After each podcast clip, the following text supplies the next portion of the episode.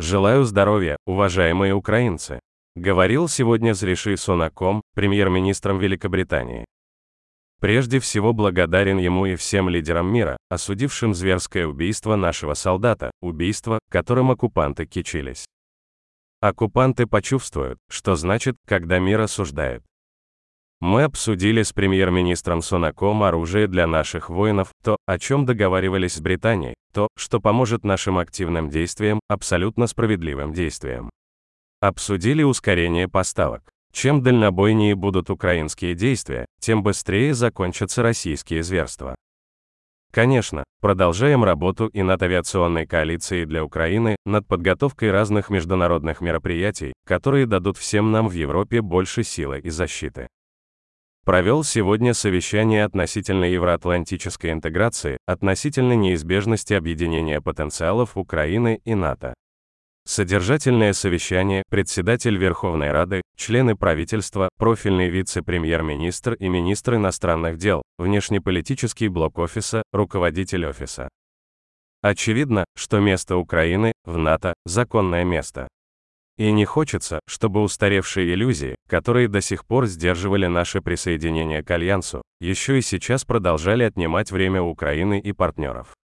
Разрабатываем ответные шаги. Сегодня же провел совещание по восстановлению нашей страны, восстановлению после боевых действий. Первая вице-премьер-министр Юлия Свириденко, вице-премьер-министр Кубраков и команда восстановления.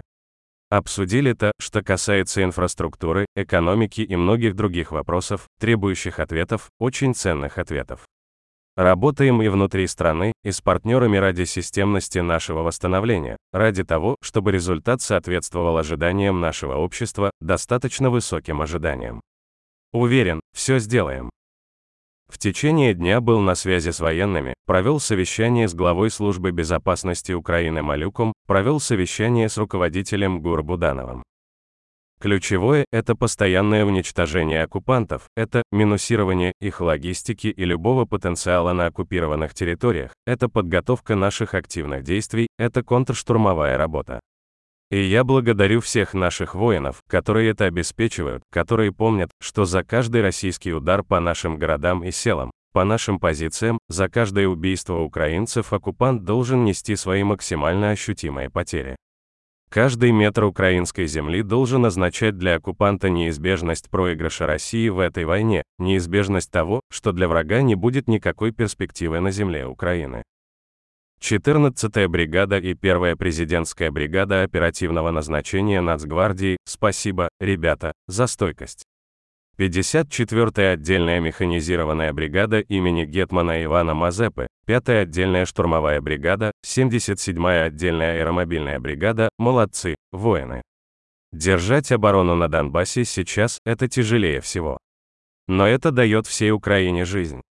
Сейчас продолжаются спасательные работы в Славянске-Донецкой области. Очередной удар террористов. Ракеты с 300 по жилым кварталам, по обычной гражданской застройке. Под завалами есть люди. Делается все, чтобы спасти их, делается все, чтобы спасти раненых.